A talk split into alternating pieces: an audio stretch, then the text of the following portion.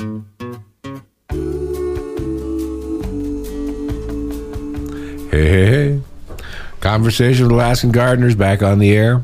Margaret Tharp, David Lendrum, Landscape Alaska. And it's the third of July. That's right. The and day ooh, everybody starts ooh, partying. Ooh. Aren't we happy? Trying. I'm and, trying. And, and you know, there's hardly any cars on the road. You notice that? Uh-huh. Some mornings the cars are just thick on the road. People are sleeping in, taking the day off. Or they're getting ready. Getting ready, yes. Getting ready. Getting the barbecue cleaned up. I got up and started cooking early.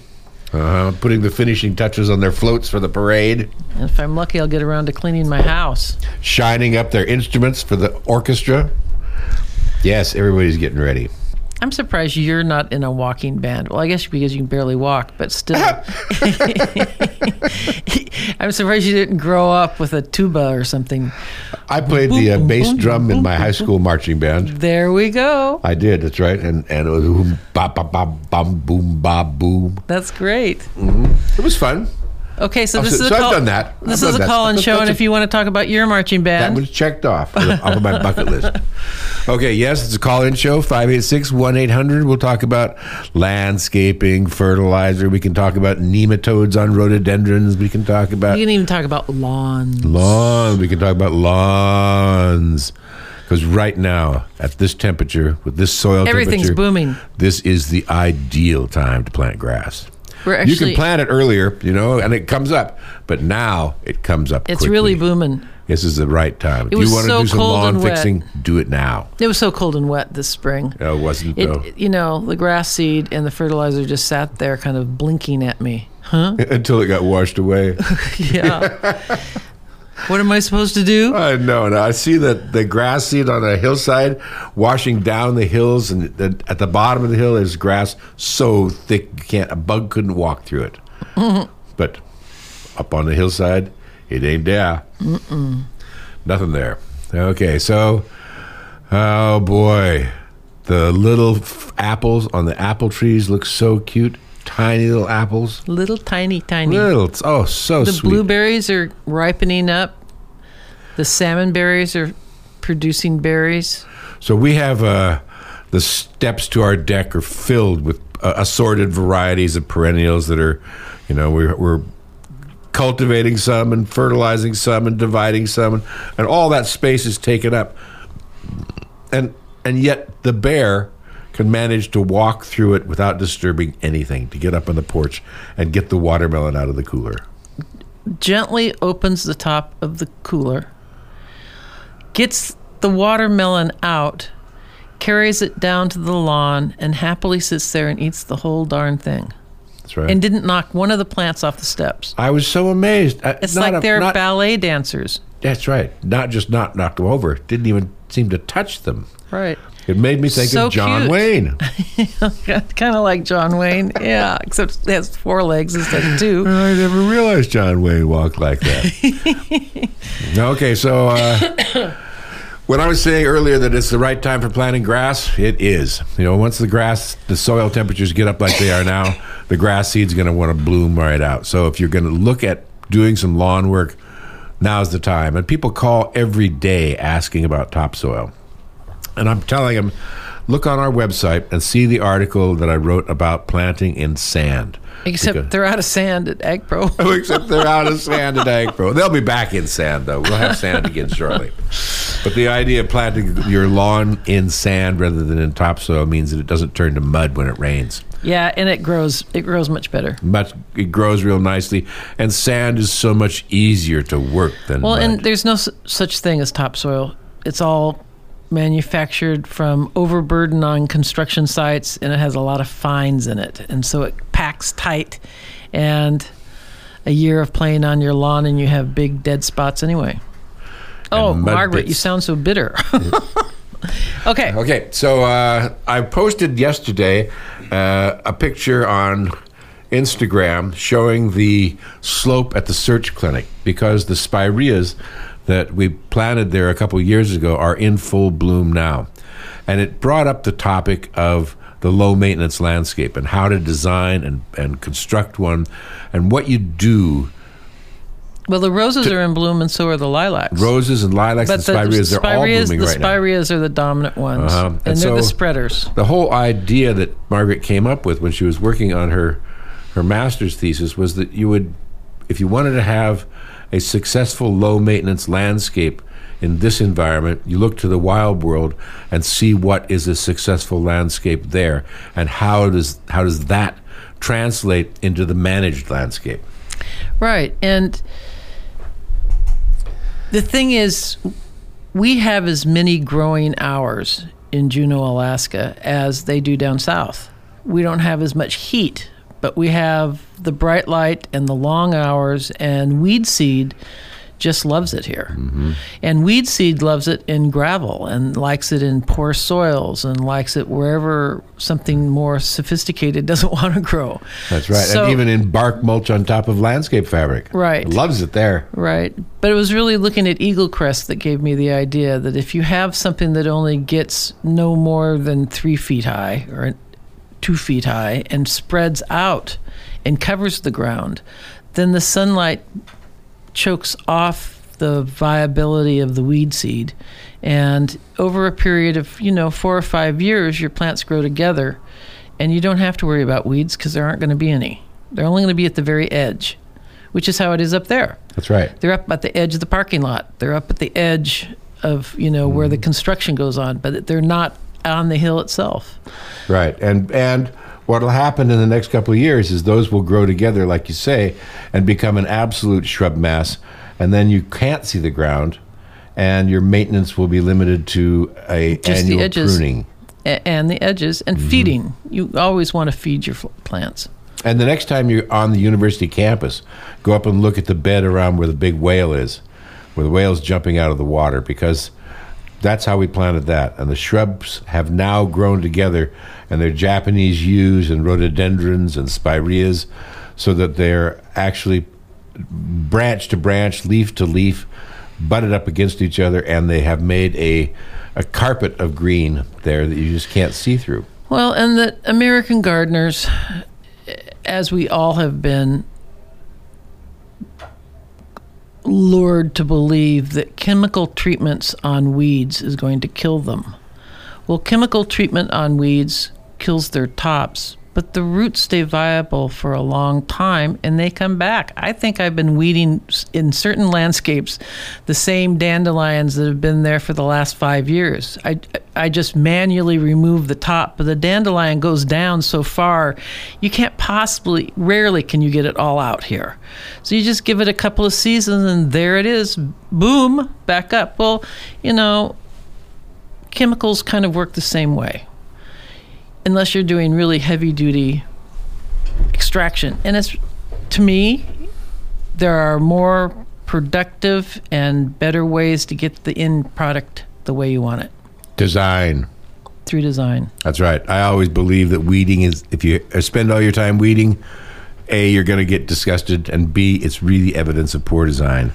You want to have it be so that most of the landscape takes care of itself. Right. So when you see those landscapes, like the Tommy Church landscapes from the sixties, where you have plants about four feet apart, covered with bark, and there's no ground cover. You know, in this country, it's just calling for weeds. Mm. That's in a country where it doesn't rain. That's right. You know, that's really, that's a Southern California kind of landscape where it doesn't rain, and th- that open space can stay open like that without being colonized. But here, the wild world is so adapted to and growing on vigorous. sand and gravel. You know, as the glacier goes away, that's what grows there. And so our lives are just filled with that kind of stuff. Right. So you block off the sunlight. Right. So there's been some really successful and beautiful gardens in Juneau over the years. Oh, many, and many before we ever showed up here. Right. I mean, I the remember. pioneers always gardened. That's right. Always. And and also they had a pretty sophisticated landscape palette. Yeah. You know, the people that came here to do the gold mine operations brought cuttings in their suitcases. They brought, and also they brought a sensitivity towards gardening and landscaping that was really common then, that that it was a, a mark of civility to be able to have those in your in your community. Well, you know, a hundred years ago, everything was agricultural. You didn't have supermarkets. You, you know, you didn't have people. I mean, you had farmers, and farmers worked in mines, but everybody had to grow their own food. Everybody had to have their own apple trees. Everybody had to have their own cherries or do trades with other people who had them. You know, it's not like it is today. And uh, all those people that came from Central Europe and Scotland and Ireland that came and worked here in the mines brought cuttings of their favorite things with them. And that's why we have the Telephone Hill cherries, and that's why we have some of the unique uh, snowball plants and the the hawthorns and, and stuff like that. I mean, yes, they're replicated in modern horticulture, but they're not the very same variety that we have here. These and are antique. Like those, those uh, big lilacs that Missus Rude brought to town. Right, right. So when we got here in the early eighties, all that stuff was still pretty pretty evident. There were still lots of uh, the old line gardeners that were still participating, still managing stuff. And the Doc and Sally Polly. Oh gosh, wasn't that something? So and uh, you know, Carolyn Jensen, the same scene, you know. Uh, Doreen Pusich over Dor- there in Douglas. Beautiful. And Clay McDowell's yard on the waterfront in Douglas. Just lovely. Uh-huh. So five eight six, one eight hundred, if you have a, a favorite garden you'd like to point out that you'd like to have people go and look at, or ones that you remember from the times before, please let us know about those. And the garden tours. The garden tours next weekend. The Southeast Alaska Master Gardeners Garden Tour is next weekend. It costs twenty bucks. You get to go to twenty gardens. And you, the and way the they money manage, goes for scholarships. That's right. They they pay some some young people to go to college in things like horticulture, landscape architecture, or or plant physiology, or something uh, related to that.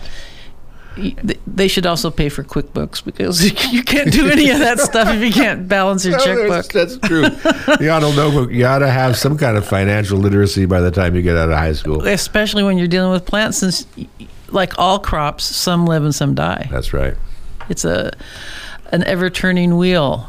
But so if you want to go on the garden tour, you go online and go to the Southeast Alaska Master Gardeners website, which is S E A K underscore Master Gardeners. But you'll find it if you Google it up. You'll find it, and you'll be able to, to get a ticket online. And the gardens are lovely. Oh, and they're going to be great this year. Right. We're not on the garden tour because we're too weedy. we don't and one have- of the things you get as a benefit, if you do that, you get a, uh, a coupon in your program that gives you ten percent off at Landscape Alaska for the next couple weeks. Oh, good. Right. We better stay open. I have every intent of it. That's right. And oh, by the way, we are open today. We'll be open until probably three o'clock this afternoon, when things are going to slow down rapidly. But we have uh, the young women that are staffing the nursery that are so charming and helpful. And it, the, the rhododendrons just look beautiful. And the perennials. The perennial sale continues that we started last week. We'll go on through this week.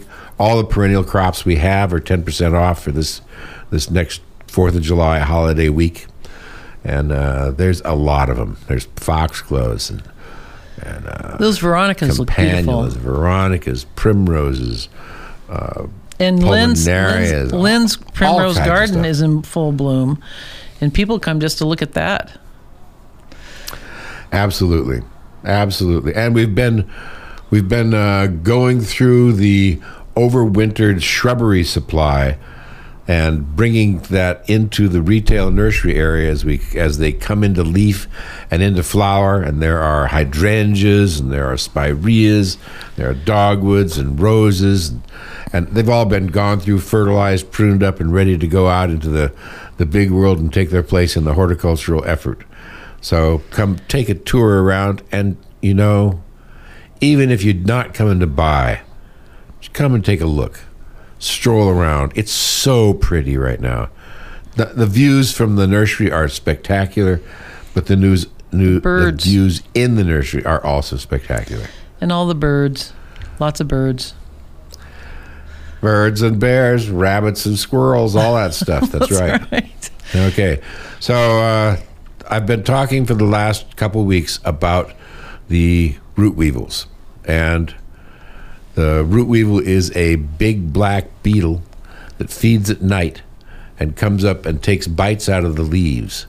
And on rhododendrons. Around, on rhododendrons, on viburnums, on primroses, on Uh, on fir trees, huh? That little low fat primrose, the one that comes up so early, the mat former. You mean the wandas? Like like a wanda, which is a particular one, but that style. Uh-huh. Those low mat forming ones, the purple ones, the red ones, and the white ones, and the right. pink ones, and the gold ones. Right. The, the, the root weevil likes them too.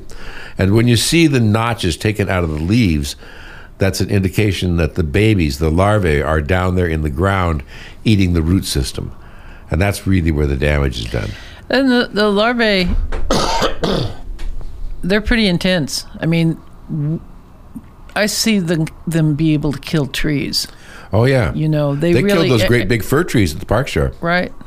Yeah. Uh-huh. And and the larvae for this for this animal is like, a, it's uh, it's not it's inconspicuous. Grub. It's a grub that's probably half an inch long. And fat and, and white. Fat and white with a... with a, a red or orange dot on the end of it. I bet you could use them to go fishing. Here's a, uh, li- here's a, like a you would an, a worm. That's right, because uh, most of the fish are pretty omnivorous. Uh-huh. They'd eat anything like that. They'd love to get something like that. Anyway, what we have to, to combat that are some nematodes, which are microscopic little animals that are the predators of those grubs, and they crawl around in the in the soil looking for them, and then they're going to uh, infiltrate them, parasitize them, and ultimately kill them. And this is the way to manage that, so so that you can uh, you don't want to have to use the harshy, harsh, heavy-duty insecticides that would be the other pathway. That Using don't... the nematodes is a much gentler pathway. And and they're only so successful where the nematodes are, are truly successful, because they stay in the ground. And, and the uh, nematodes are native here too. It's just they're not native in that quantity. Right. So they, what they do is they take a, a wild nematode, which is already programmed to hunt down and eat the grubs of the, of the beetles, root, the root weevils, and uh, breed them up so they get millions and millions and millions. We buy them in a tray of two hundred fifty million at a time. Mm-hmm. Aren't we lucky? Uh, and it takes about a million and a quarter of them in a little bag to give them uh, coverage for a one-foot wide rhododendron. So when you come see me, you can talk about it. So uh, what what do you want to do on the fourth of July, Dave? Are you going to go to the sand building competition? I might go to this. I, you know, I really like the sand castle competition. I do too. I like that an awful lot. And I might go see, I like the... Uh, the Society for the Preservation of Creative Anachronism. I bet the you Knights do. In Costumes. Of course I do. Of course. I, that's exactly right up my alley. I would love that. Okay. Well, good. And there's nothing like seeing all those swarming mass of young people having such a good time. And the, uh, I don't know if the Soapbox Derby is going to be on this year or not. Yeah, yeah. They had a big article in the on Facebook about it, actually. Well, that's great. Uh-huh. I love that, too. Yeah, you know, there's things about the internet that kind of, well, they drive it drives me crazy. But on the other hand, there's so much information in terms of history and, and why events started and how they started that I just love. And for fourth of July, we all have so much history to share that it makes it more fun. And there have been a whole series of beautiful photos over the last month of of people in regalia saying, and who do you know in these pictures? Right. You know, gathering together for different kinds of events. And and that's one of the ways that other people in the community can also say, oh, yes, I was there. I remember that. Mm-hmm. That's that's that's my uncle. That's right. That's uh, whoever it's going to be, you know. Uh, I had a person reach out to me on Facebook that I haven't spoken to for fifty years. No, that must have been fun. It was. Some a, a, a friend of mine from when I was a young man in South America, you know. Wow. It was great. Was it saw, Don? No, it was uh, Gary Trawick. Oh, good. Uh-huh. Saw a picture of me there, saw my name, reached out to me. I, I, how, how great is that? There's only two David Lendrums. You and your son. That's right. There is that. And we both live in the same town. Imagine that. Uh-huh. And then there's also all that wonderful food to eat on the fourth of July. It's great. Mm. Yep. Okay. So, yes, we'll see you all out there doing that. The roses are starting to bloom. Right. They're really looking pretty, and the lilacs are lovely. And don't bother coming to Landscape Alaska tomorrow. The date, the gates is shut. We're not going. I mean, we're not... We're not open, so you're too busy going to the all the events. The events. I'm an event hog, but we will be open today. So if you want to come and talk to me today, come on out. It'll be just fine. And uh, I got to tell you, the color on the beech trees right now is so lovely, and they've got beech nuts on them. Isn't that great? And do squirrels eat beech nuts? I think anybody that realizes what they are is going to eat them. I don't think they're ripe yet, but I don't know whether that's going to make any difference to a squirrel. But they've got hair all over them. They've got this springy kind of like wild boar hair all over the outside of the beech nut. Oh, you'll have to show me when it's purple. When we get the whole home. thing is purple, that purple sounds... and hairy on the on the branches of the tree. It's the most bizarre thing you ever saw. Uh, I bet. And it looks like it's sounds this, pretty it, bizarre, Dave. It looks like it's got it's meant to hook onto your clothes or in your hair or something and be carried around. That kind of a your, a texture to it. Your dog's hair. Right. My do- my dog would have been a perfect. Carrier. Plant distributor. That's right. Exactly. That's right. Okay, but we're gonna we're gonna be done by the end of the day, so come early. Right. And uh, let's talk about summer pruning, because if you want to control the height of your your conifers, you want to have it be in size so you can keep it managed. Now's the time to do that. If you prune things in the wintertime, the roots recognize that you've taken the top off, and they send the signal to the top that says, regrow that amount as fast as you can. But in the summertime, that doesn't happen. And so if you want to have things be managed as far as, as keeping them dense and keeping them within within the maintenance level that you can, and not letting them get out of hand and not having them be more than six or eight feet tall or ten feet tall, you do it in the summertime. In order to maintain the shape of the tree, that's something else. So if you want to keep it so that it still has, in an evergreen, I mean, a pine tree, a spruce tree, a fir tree, even how a cypress. An, how about an arborvitae? You shear them. Is kind of a peculiar thing. Yeah, but you can shear them so they... You can. And they don't have a single leader. You know, they've got five or six competing branches, each one with their own leader on it. So it's not like like they're going to... spread out sideways and send up a new top. Sounds like a, po- a political party. Not naming any names. Ah, I know what you mean. I know what you mean. Okay, so what you do is you, you identify, so you, you know, cut the top off it, but you're going to leave a stub. Generally, when you cut things off, you try not to leave a stub. But in this case, you leave a stub that would be You're talking about on the arm- tall. No, I'm talking about something like a pine tree okay. or a fir tree or a spruce tree. And I have some really nice examples at the nursery. What about hemlocks? Same thing with the hemlocks. If you want to keep a leader and have it look like a regular, still the same kind of natural-looking tree, right. rather than prune it into a box or a triangle or a choo-choo train, uh-huh. you know, if you want to have it still look like a tree, you need to have a, a single leader. And you take one of the side branches and, tie and it up. bend it up and tie it to the stub that you've left, and that becomes the new top. And it within a month or so, it takes over, and it recognizes its new position, and everybody else down below gets calmed down. So our pine tree does that on its own. Our white pine, and it loses its top about every ten years, and then there's already a new top there, which I find fascinating. That, and and uh, I have to find a way to get up there into that tree now, because there are two tops in it. Is there? Uh-huh, and I really don't want that. I only want one top. Well, this can, is this fall too late to do that? No, it'll be just fine. I even have a couple years to do it. Because we, we're going to have a man lift at our house this fall, so we could use it then. Oh, yeah, that's much better than me getting up on the ladder with the pole pruner. You think? Yeah.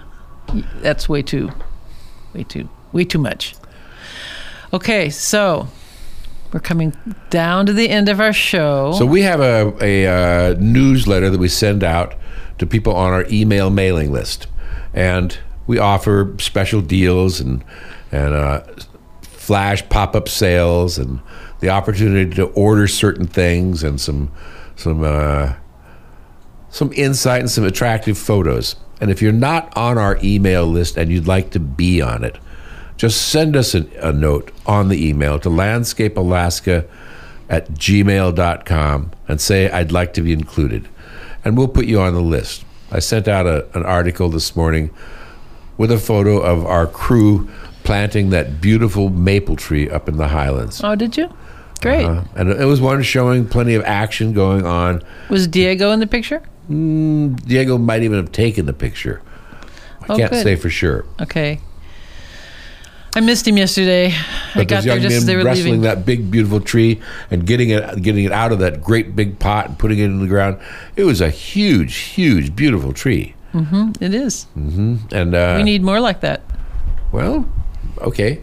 Not I'll do that next year, maybe. Uh huh. So if you, uh, I'm placing orders now, and the nursery business runs from August to August. So now is the time when I can get access to the supplies for the next season, and I have to speak up by the middle of August saying I want it or it'll be gone. If there's something you're looking for in particular, like a katsura tree or a, a nice Japanese maple or some kind of a particular rhododendron, make sure that we know about it, you know, Montmorency soon, cherries, so we get to include it in our orders. Apple trees. Yes, all those any things. Any kind. Yeah. Any kind. And a whole bunch of new gooseberries. Hyd- hydrangea trees. The hydrangeas are budding up. I don't know if you noticed or not, but yeah. the new buds are forming on all those paniculate hydrangeas. Yep, Joe's is getting ready to... It made me think, I bet there are uh, one hundred fifty of them out there in the town now. Mm-hmm. Maybe two hundred, mm-hmm. getting ready to color up. It'll be nice. Yep, I think I'll be absolutely thrilled with it. The hydrangeas that we're talking about are the ones that have flowers on them that are kind of lilac-shaped.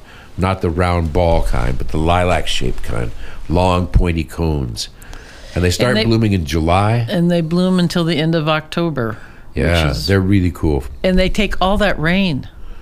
Without fading. Yeah, without turning brown or... And the colors change on the flowers. Yeah, the colors change. It's it, They're really spectacular. They're called Quick Fire. That's right. If you want to look it up online, that's what it is. Like Margaret said, you look up Quick Fire hydrangea. And it's a spectacular plant for us. And we have one lime mound. Is that what? Limelight. I have more than that. I have one big one. I, oh. I have one big one down in Montana Creek. Big. Oh, great. Well, let's bring it up and show it off. Uh-huh. So uh, we'll be there at, at uh, Landscape Alaska, opening at ten o'clock, closing at three o'clock today. And... Uh, we invite you to come see us. It's on the Back Loop Road between Goat Hill Road and Springway. If you look at our website, you'll see a map and a picture of the driveway. If you're looking around in the driveway, you have to look for a little mailbox that looks kind of like a planter box. And a little teeny, teeny, tiny sign. Says Landscape He's just Alaska. Greedy. And realize the planter box doesn't have any plants in it, which is because nobody's... It, it, we're all too busy to plant it and keep it alive. That's the way it goes. Okay, until next week, this has been Margaret Tharp and David Lendrum of Landscape Alaska. Happy fourth of July, and everyone happy be safe. Happy fourth of July. And remember, happy gardening.